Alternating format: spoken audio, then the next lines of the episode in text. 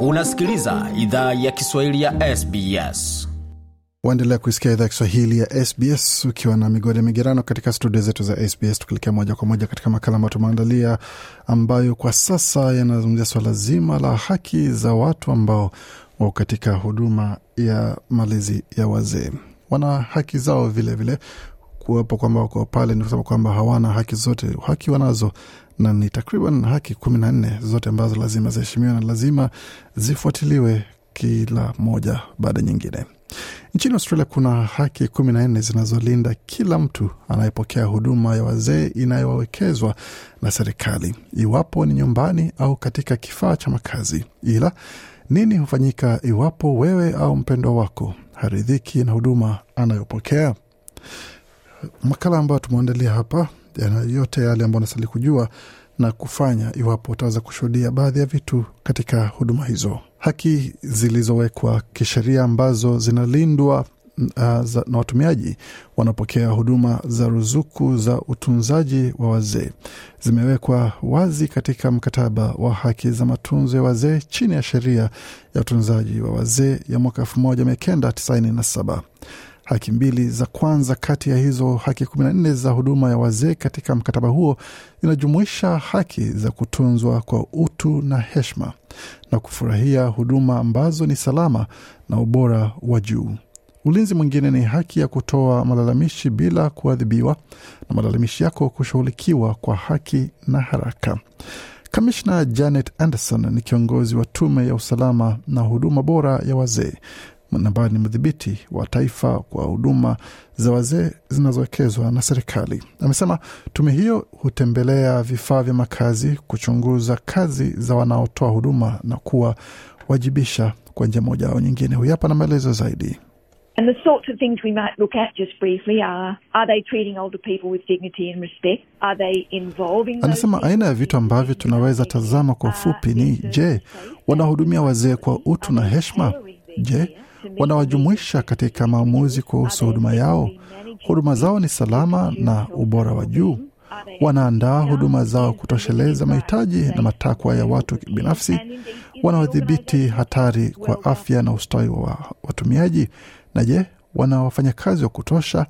Je, mazingira ya maisha ni salama na yanafaa kwa huduma na shirika lenyewe linaongozwa vizuri? Bi Anderson amesema kwamba kama wasiwasi haijatatuliwa, tume hiyo ina wajibu ya kushughulikia malalamishi rasmi yanayotolewa na watumiaji wa huduma za malezi ya wazee au kwa niaba yao. Bi Anderson na maelezo zaidi tena.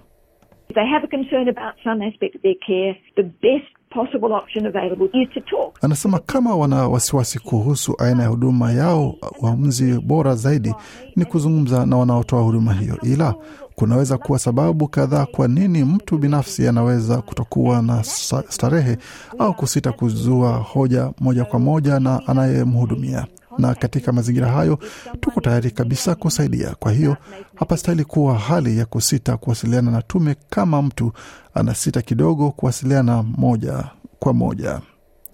Shirika la mtandao wa watetezi wa wazee almaarufu Open hutoa taarifa bora uh, kwa mradhi toa taarifa bure pamoja na huduma za utetezi kwa wazee kote nchini Australia. Craig Gear ndiye mkurugenzi mtendaji wa Open. Huyu hapa na maelezo zaidi.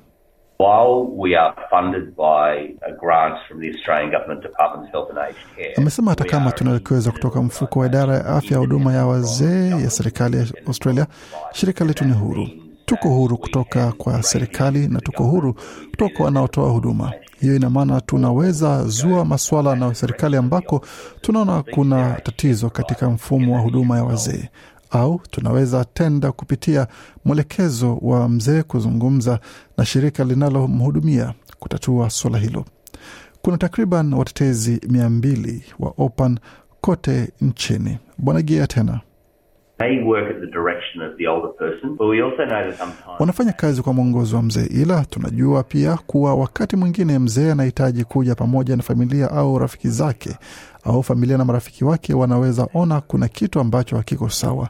Kwa hiyo tunafanya kazi nao, ila tutazungumza na mzee mwenyewe na kwa watu kutoka jamii zenye lugha na tamaduni tofauti, daima tutahakikisha tuna mkalimani huru pia Kwa hiyo tunaweza sikia kutoka kwa mtu binafsi wanayetaka na wanaweza tupa mwongozo kwa jinsi wanataka hoja hiyo izuliwe na jinsi wanataka itatuliwe vile vile.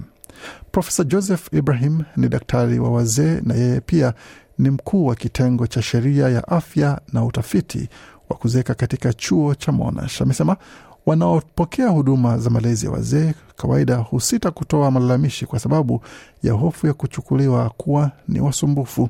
Mara nyingi jamaa wao pia huogopa kisasi kutoka kwa wafanyakazi. Kuna vizuizi vya ziada kwa wale ambao Kiingereza ni lugha yao ya pili. Profesa Ibrahim na maelezo zaidi. Often it is difficult to make a complaint in a way that demonstrates your conviction. Anasema mara nyingi ni vigumu kutoa malalamishi katika njia inayoonyesha imani yako kwa malalamishi hayo, na mara nyingi watu hawatakuamini kwa sababu ya jinsi unavyoongea au kutojua maneno sahihi ya kusema.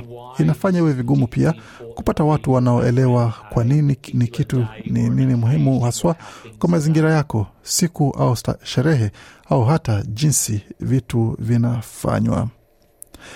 Bwana Gia ameongezea kuwa mkataba huo unalinda pia haki za wazee kupewa taarifa kuhusu huduma zao katika hali ambayo wanaweza elewa. Haki hiyo inajumuisha huduma zote za malezi ya wazee zinazowekezwa na serikali.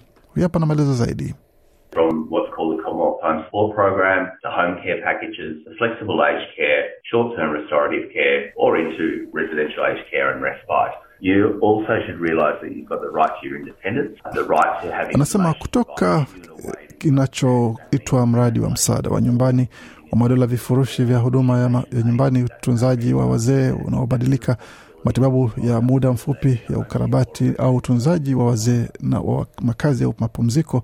Unastahili tambua pia kuwa unataka ya kuwa na uhuru wako, haki ya kupewa taarifa katika hali inayoeleweka. Hiyo ina maana inatafsiriwa au wakalimani wanatumiwa au unapewa vifaa vya mawasiliano kama hicho ni kizuizi kwa uelewa wako. Huo ni wajibu wa anayetoa huduma, kama ni mhudumu wa nyumbani au katika kifaa cha makazi ya huduma ya wazee. Kamishna Anderson ameongezea kuwa hauhitaji kuwa unayepokea huduma. Kuwasiliana ama kuwasilisha malalamishi rasmi kuhusiana na huduma yoyote inayopokewa ruzuku kutoa huduma kwa wazee, kwa sababu? The individual receiving services can complain about some aspect of their care. Equally, uh, a family member. Anasema mtu anayepokea huduma anaweza toa malalamishi kuhusu aina fulani ya huduma yao. Vilevile vile, mtu wa familia yake, rafiki au hata mfanyakazi katika shirika linalotoa huduma hiyo anaweza wasilisha lalamishi kwetu kama wana wasiwasi kuhusu aina fulani ya huduma. Tunapopokea malalamishi, tume ya usalama na huduma nzuri ya wazee itawasiliana na shirika linalotoa huduma pamoja na aliyetoa lalamishi, isipokuwa kama lalamishi hilo lilitolewa kisiri. B Anderson amesema pia kwamba wakati masuala yanabaki bila kutatuliwa, tume hiyo inaweza tumia mamlaka yake kama inafaa. Hata hivyo, baadhi ya hatua zinaweza kuwa nje ya uwezo wao. don't provide legal advice and we don't provide healthcare advice. If an individual is looking for guidance as to Anasema hatutoe ushauri wa kisheria na hatutoe ushauri wa huduma ya afya. Kama mtu binafsi anataka mwongozo kuhusu aina fulani ya huduma ya afya ambayo kampuni ya huduma ya wazee inasalitoa, itabidi wazungumze na daktari kuhusu hilo. Huwa hatufanyi uchunguzi kwa sababu ya kifo, kwa sababu hayo mamlaka ya wachunguzi wa vifo, na huwa hatuhusiki katika masuala ya wafanyakazi kama mishahara na masharti na vigezo vya ajira. Profesa Ibrahim ameshauri kuzua wasiwasi wowote mapema. Ameongezea kuwa ni rahisi kutatua malalamishi wakati pande zote zinaweza jadili mahitaji yao na mapenzi yao kabla lalamishi rasmi halijatolewa. Huyu hapa na maelezo zaidi. Rather than say that nurse was awful, the water was too cold when I went in. Anasema badala ya kusema yule muuguzi ni mbaya, maji yalikuwa baridi sana nilipoingia ndani, sema napenda kuoga kabla ya mchana, napenda kuwa na joto sana. Mtu anaweza nieleza kama hawawezi fanya kitu, kwa sababu unaweza chagua kutooga badala ya kuoga katika hali ambayo sitaki. Unauliza kuhusu chenye wanaweza fanya, unawajulisha pia unachopenda wafanye, na kwa hiyo unaigeuza kuwa mazungumzo. Profesa Ibrahim amesema pia kwamba kama mahitaji yako bado hayajatekelezwa, kitu muhimu cha kutoa lalamishi fanisi ni kuhakikisha unaendelea kuwa na mazungumzo yaliyo wazi na kuhifadhi rekodi hizo. Huyu hapa tena. I think it's essential that you choose someone that you trust in your family or friends who you know is calm and always polite. Anasema nadhani ni muhimu uchague mtu unayeamini katika familia yako au marafiki ambaye unajua ni mtulivu na daima ni mpole, na vilevile anaongezea kwamba anaongezea kwamba kwa sababu unataka maoni yako yasikizwe na unataka hifadhi rekodi na kinachofanyika. Kama tatizo halitatuliwi, itakuwa na taarifa pamoja na ushahidi kwa siku za usoni. Ni bora zaidi kuweka rekodi za kila hatua na daima kupanua mawazo, kusikiza upande mwingine wa hoja na kuzungumza na mwanaharakati wa utetezi wa huduma ya wazee piga simu namba ya kitaifa ya watetezi wa huduma ya wazee namba ikiwa ni moja nane sufuri sufuri saba sufuri sufuri sita sufuri sufuri. Nitarudia tena moja nane sufuri sufuri saba sufuri sufuri sita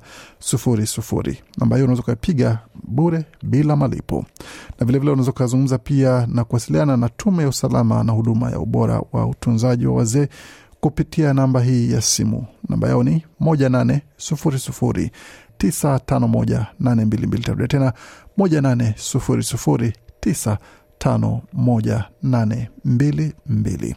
Tutume kwamba taarifa hii imekupa uelewa kuhusu kile ambacho unazofanya kuweza kujilinda iwapo unafanya kazi katika sekta inayotoa huduma kwa wazee, na vilevile vile, kama una mwanachama familia yako ambaye yuko katika vifaa kama hivyo mengi zaidi kuhusu alama ya bila shaka waweza kupata kwenye tovuti yetu unani ambayo ni sbs.com.au mkwaju Swahili. Makala yaliandaliwa na waandishi wetu Zoe Tomaidu na Gode Migerano. Hii ni idhaa Kiswahili ya SBS. Penda, shiriki, toa maoni, fuatilia idhaa ya Kiswahili ya SBS kwenye Facebook.